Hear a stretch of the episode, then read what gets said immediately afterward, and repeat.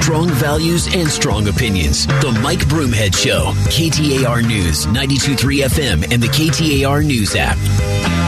Hey, thanks for being here this morning. Um, Maricopa County recently in the news because a detention officer was uh, was allegedly has been accused of bringing contraband into the jail systems.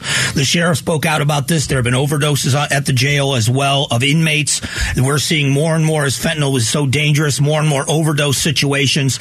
So the sheriff uh, was talking about putting scanners in that not only are they for inmates but also visitors, attorneys, and for staff. Is going to be a change that the sheriff is looking at making. He joins us now, Sheriff. Sheriff Penzone, welcome back to the show. Michael, how are you, my friend? I'm doing well. Let's talk about this program because I was reading through some of the plans and it seems to be very well thought out. Can you give us the basics of what this would look like?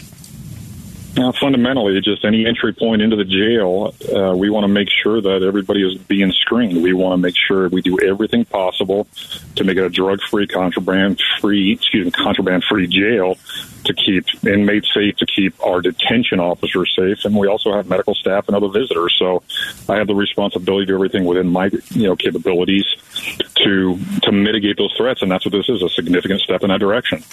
When it comes to staff, namely the detention officers, um, the pushback would be one bad apple doesn't mean every one of us have to go through this. How do you respond to that? Yeah, and that's something that we had a lot of discussion about because I can tell you that some of the folks at my executive level were concerned. Uh, I, I have the utmost confidence in my staff. They are the consummate professionals with high integrity. Unfortunately, and, and you're talking to a guy who's been in this business for three decades, and I worked narcotics for a lot of that time fentanyl is unlike any drug we've ever seen before. You know, this isn't the first time drugs have gotten into jail, and it's probably not the first time an employee has tried to bring drugs into the jail.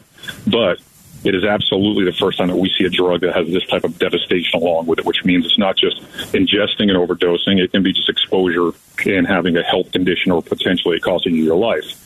So, you know, I just ask my employees, understand that we are doing two things. We're ensuring that the community trusts that we are deserving of this authority, and we're also doing everything possible to make sure that you go home safe at the end of the day. And that means also being responsible for the, the care and custody of inmates. So it is, you know, it's a process that's going to be streamlined. It's going to be, um, you know, a, a, show of respect towards our employees when they go through this process. But it is a, a strong statement that as an organization, um, we are going to be transparent, we're going to be accountable, and we're going to do everything possible to make the environment safe. Will employees be going through these same scanners that inmates, that, that people that are incarcerated in your jails go through? No, we were very matter of fact in, in our commitment to make sure that we respect our employees, and, and that doesn't mean we mistreat inmates, but they have their own you know space and place where they, they enter where they secure things. Um, and the equipment that we selected was very specific. Because of the high volume of times they'll have to go through it we need to make sure we protect their health. We also and there are little things Mike, that you wouldn't even think of. We're not going to make them walk through and put their hands in the air as though they're uh, you know they're under arrest. We pick the scanner out where you walk through and, you, you're facing your arms are down and you're standing in a general position and it's it's a relatively quick a few second scan um, the actual graphic and stuff you wouldn't think of. The graphic itself is a, an avatar. It's not your actual body shape, but it shows on the avatar if there's some type of foreign object on your person, in which case then we'll check for that. Um, but we want to make sure that we're respectful to our employees first and foremost as we try to protect them. Maricopa County Sheriff Paul Penzone is joining us. Um, can you tell us what the initial expenses on this, the long term expenses, and how those costs will be covered? Yeah, so we have cost savings in this year's budget, which means that because I'm coming in under budget, there are dollars already available that we can spend specifically for this. So it's not going to be additional taxpayer dollars. And I, and if I remember correctly, the cost for I think we're purchasing seven scanners, and, and we chose those that were state of the art and that, that met our expectations. And I believe the cost is right around three million. Um, and then we're gonna we're gonna hire probably forty to forty five we'll call them security officers who are solely responsible for that um, that process. Because what I don't want to do is I don't want to have detention officers pulled out of the need that we have. We're already shorthanded, and I don't want them responsible to kind of judge and assess their own peers. I don't think that'd be appropriate. I think it, it undermines the, the integrity of the process. So we're going to hire about 40 to 45 security officers to man these 24 7, all, all five of the jails. And we expect that cost to be right around $2 million annually. But again, because we're so short staffed, we have the, uh, you know, we have the vacancy ratio to cover those costs. And, and I hope that someday we're so full that suddenly I have to, you know, go to the taxpayers and say, all right, the $2 million is in addition to the, the fees needed to staff the jails, but right now we're so understaffed that it's not going to impact our budget whatsoever. And I know that um, that you and I have talked about. I'm talking about on the air quite a bit about recruiting. That you are actively recruiting detention officers right now. How will this play a role in that? Do you think it's a deterrent that they're not going to want to, or do you think that because of this new technology, they're going to feel safer going into the jail? How does that play into your recruiting process? Right. I think you you were being kind there. You said I'm recruiting. We're recruiting, buddy. We're in this together now. You've been an exceptional partner to help us in this effort. I, I believe that when you set a high standard and and you expect your employees to show the world why we're different than anywhere else, that we we are willing to do what is um, inconvenient to prove our worth and to make sure that people are safe.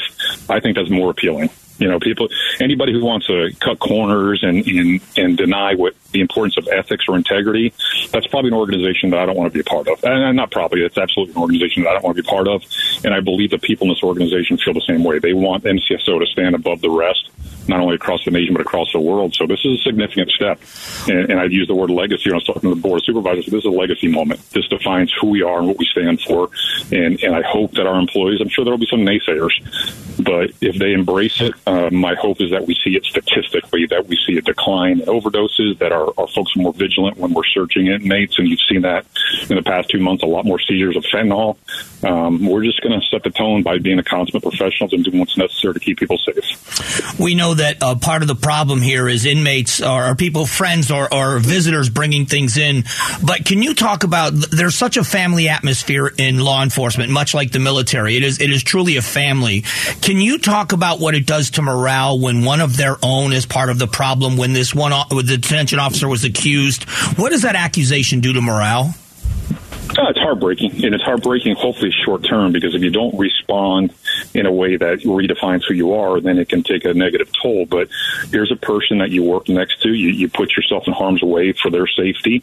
Um, you, you believed in them, and then you find out that potentially they were responsible, or at least attempting to to bring drugs into jail. And and you think about it in the most basic form, like drugs in the jail, potentially inmate overdosing and dying. You don't think about the fact that an impaired inmate is a danger not only to himself but to others, meaning the detention officers. Become more violent, they're more difficult to manage. Uh, you don't think about the fact that our detention officers now are trying to save lives by delivering Narcan or CPR. So all the additional weight of trying to manage someone who is impaired or has access to drugs, and that doesn't include just the fact that you put your hands on those drugs and you could have a reaction that could cost you your life. So it's heartbreaking to think that one of your own would do that.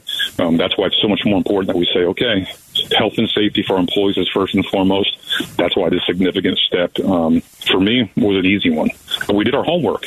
I don't want you to, to, to think that, you know, we just kind of rush right through it. We did our homework, but it was not a difficult decision for me. Sheriff, it's always good to catch up with you. I appreciate the time, and I hope you'll come back.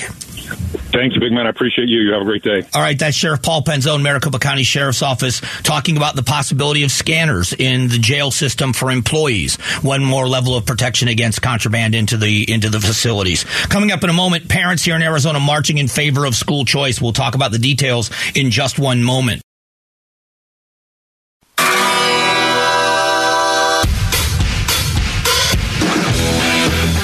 Strong values and strong opinions. The Mike Broomhead Show. KTAR News, 92.3 FM, and the KTAR News app. Hey, thanks for being here. School choice still a big topic. Parents marched yesterday on the state capitol. My child, my choice, education for all. These are parents in favor of the school voucher program. Parents, other educators.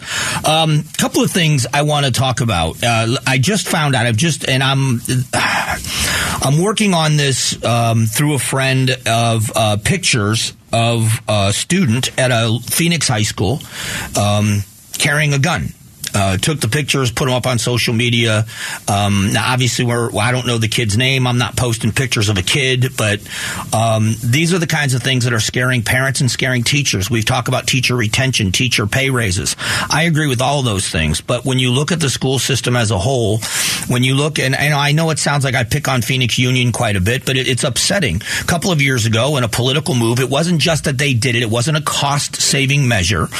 They got rid of school resource officers. They said they had their own safety plan and they were getting rid of school resource officers. Why? Because some students didn't feel safe around the police. That is a defund the police attitude that's absolutely ludicrous. It doesn't work in big cities with less police and it's not working in the school systems.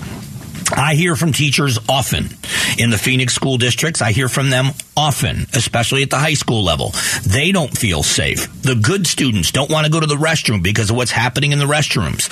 And it's it, it's not everywhere. I'm not screaming that this is um, it is unsafe in all the Phoenix schools. I'm saying it's happening. And it's happening more and more because there are not officers on campus to keep this under control. There are security people, but it's different. That's one of the reasons why they're opening back up the conversations about school resource officers. So we understand that the reason why parents are demanding school choice is many different levels. Part of it is curriculum. Part of it is they feel as if school boards are not listening to them. When they went with concerns, they have been shut down. They've been called domestic terrorists. Others are results. I've talked about the Baltimore school district with many schools where kids can't read or perform math skills at grade level. I'm talking no children in some of these schools. Zero children in over 20 schools in Baltimore. Zero children in over 50 schools in Chicago. Minneapolis St. Paul, there are 10 schools where zero children are proficient in math. This is in 10 elementary and high schools in Minneapolis Public School District and St. Paul Public Schools in Minnesota. Statewide in Minnesota, there are more than 19 schools where zero students are proficient. Now, when you take that statistic and, you know, you say, well, and I've heard the defense as well, it's a very small number, a percentage of schools. It shouldn't be in any schools. It shouldn't be in any schools. It's interesting of, of the, the way we think, handle things in our mind. Um, one of the weird things I do every week, and it usually comes out on Wednesday or Thursday at, at, at, at, AZ Central, is they give a report of the restaurant inspections across the valley. Hundreds of restaurants get inspected every week, and there's always a few restaurants that have four or five violations, and some of them are gross. And I want to read those and see if I recognize the restaurant. And then you then they show the grade A restaurants, the ones that are above reproach. And and I, a matter of fact, just coincidentally, there was one of them, a restaurant I just was at recently with my mom when she was in town. We were at Rinaldi's Deli out in Scottsdale. It's a great place. I, I know the owner, um, and I was so happy to see that they were one of the A grade restaurants. They were top of the line, which is the expectation. I know him. I knew he would run a great business. But when you see that A rating, you feel good. They're doing what they're supposed to do. But when you see these businesses that have one or two violations or five violations and multiple times they have violations, America, uh, or I would say Arizona, shouts, shut them down. Why would you let them? Why would we have an operation? system? Why we have a system of inspection out there? If they're failing to keep a clean kitchen, shut them down, suspend them, fine them huge amounts of money, do whatever it takes to get the message across to them that this is unacceptable. Well, here we are. We've got schools in Arizona that are failing, and all across the country, we've got districts where zero students. You mean to tell me that there's not one student in that school that's proficient in math, and that's okay with people? Not one. That's an issue. Whose fault is that? I mean, what is going on? So instead of just bash, bash, bash all the time, why not come up with solutions? We are seeing there's 36 A plus schools in Arizona, according to uh, some of the studies the, that are being done. How do we multiply that? What are the good school districts where they have a higher rate of efficiency and a higher rate of passage and kids reading at grade level and performing math skills at grade level? How do we duplicate that? How do we multiply that around the state? Education is changing and it should be changing. Education is changing. And if you've got kids in the Phoenix Union High School District and you're finding out, and I don't know how this isn't a bigger story, and I would imagine within the next couple of days you're going to be hearing more about it. When you've got a student that is so brazen that not only are they bringing a gun to school, they're taking pictures of themselves in the school with guns and posting them on social media. Parents have a right to be terrified. And I'm anxious to see what happens with this. I'm anxious to see what direction this goes. And obviously, because it's a minor, um, no, no one's posting the pictures online and no one's saying what this kid's name is. But parents, you have a right to ask. What's going on? And I think it's a great question to ask. Coming up in a moment, the Valley economy is among the most resilient nationwide during the pandemic and post pandemic. We'll talk about that coming up in just a moment.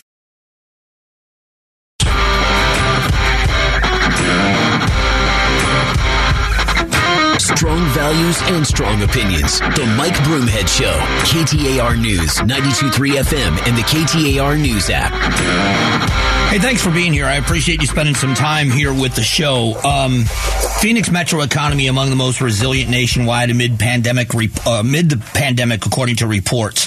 Uh, this was done intentionally. There's a lot of I talk about intentional growth, intentional. A lot of things done intentionally. The older I get, the the more I learn about these things. When I was younger, I just figured, you know, stuff happens, and it did. You know, um, I didn't take uh, as much as I love what I do now. When this all first started to happen for me, when I first started to be asked to be guest at places more often and speak in front of groups of people, be on the radio as a fill-in host, I never took it seriously as a. I never pursued it. Let's put it that way.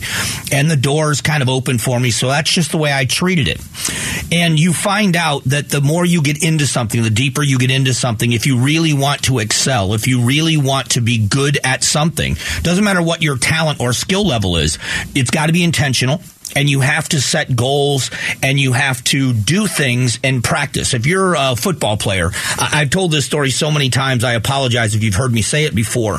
But as a very young man, I was teammates with Deion Sanders. Coach Prime and I were Pop Warner teammates together in Fort Myers, Florida for an organization that's now, I think they're called the Saber Cats or the Fire Cats now. They were called the Rebels when we were kids. And he was a superstar. I mean, a superstar, even at the age of 12 and 13 years old. He went on to play high school sports and was a superstar and a captain on his team in football, baseball, and basketball. He went on to college. He was a superstar baseball and, foot, and football player.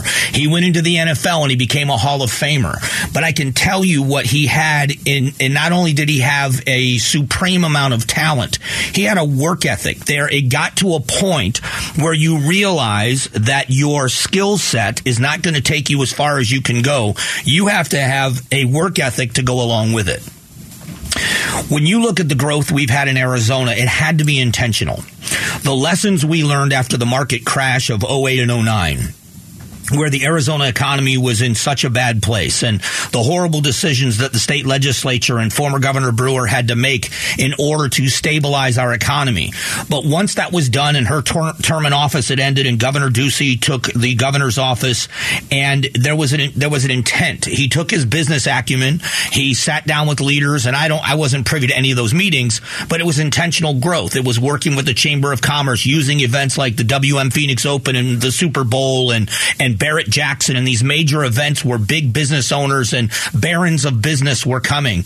Um, I've talked about cities that have done the same thing, and I, have mentioned them many times. I have friends that are in the city of Mesa with the uh, Chamber of Commerce in Mesa with their business development office. It was intentional in how they grew, intentional how they diversified, how they were bringing higher end businesses, which means those employees make more money and they want higher end housing. So everybody's property value goes up and being intentional in how how you do things.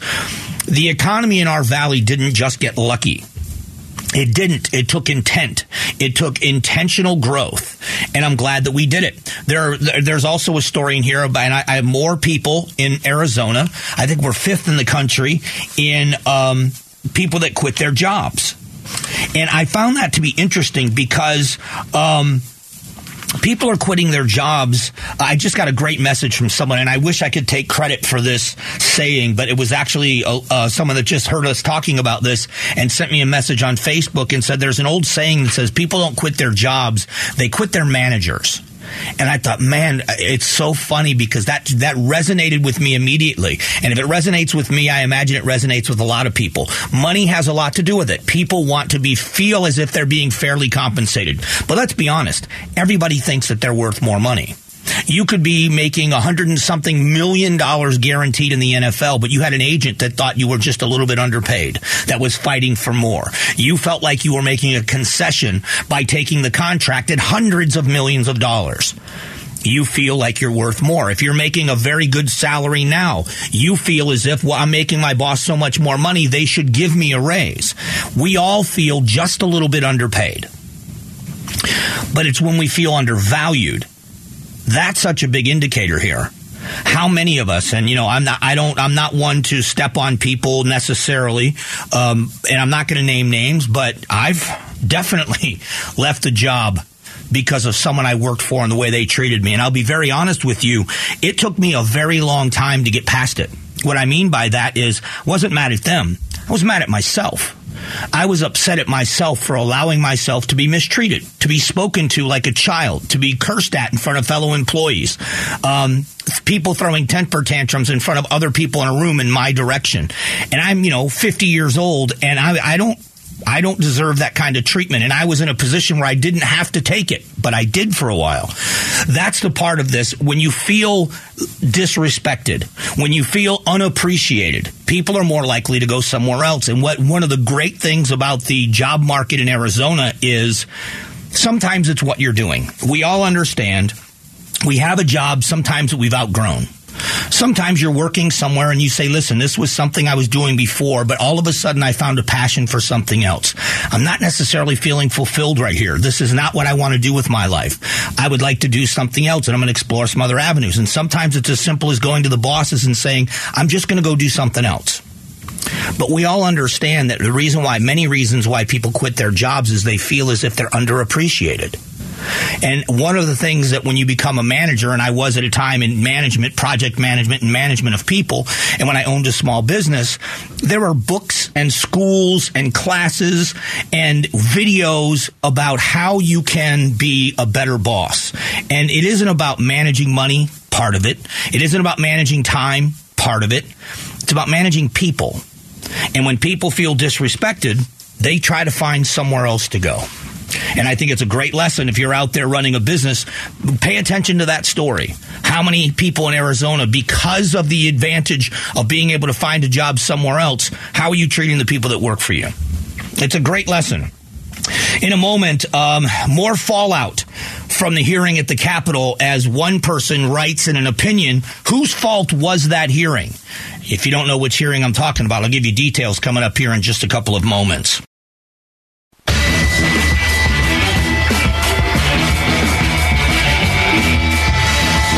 Values and strong opinions. The Mike Broomhead Show.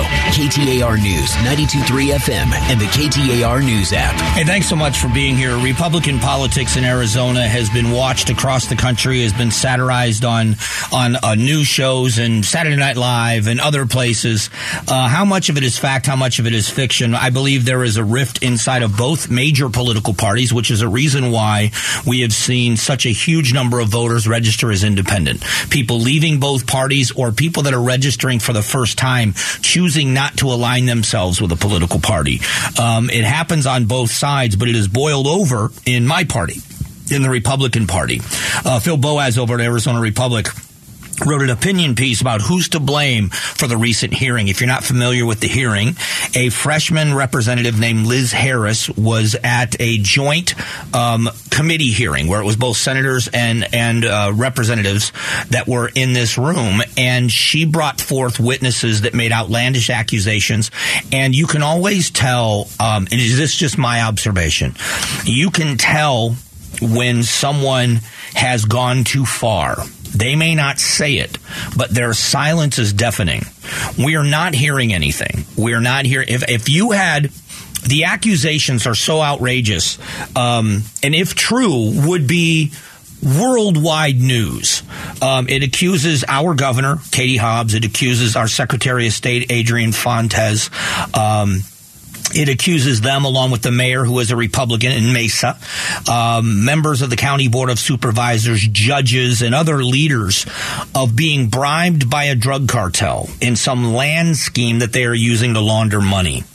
And this testimony was allowed that surprised other Republican leadership, but has outraged just about everybody. When you have the Speaker of the House, who is a Republican, the Senate President, who is a Republican, the Senate Majority Leader, who is a Republican, um, when you have them joining together and saying, "We don't see any evidence here. This is an outra- this is outrageous behavior."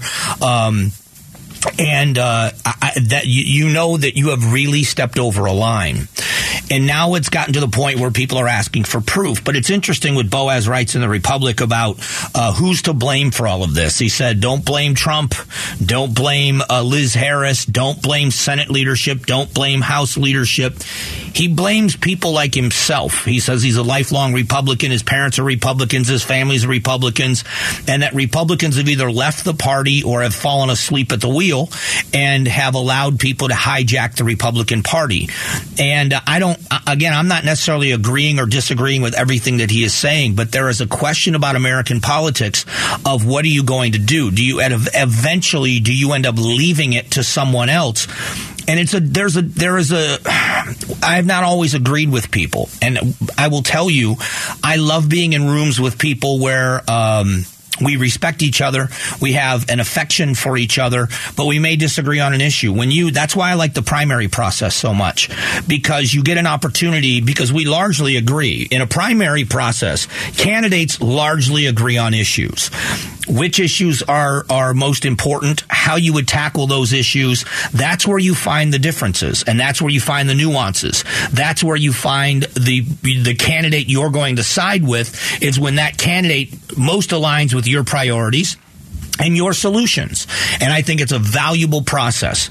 But when the process becomes so um, vitriolic that you've divided the party, when you have candidates that are telling members of that political party to get the hell out, exact quote, get the hell out because you don't, they don't agree with you on whatever it is they don't agree with you on you know, it, there's some issues within a party. There are many people, and I can only speak from the Republican Party. I'm not one of these people, but there are a lot of people that have spent a lot of time Uh, dedicated toward their political beliefs in their political party, money, talent, and time, and donating all three in very big amounts for years and years and years that have washed their hands of the political party and walked away and said, we'll support individual candidates. We'll find other means to try to get people elected, but I'm done with the political party.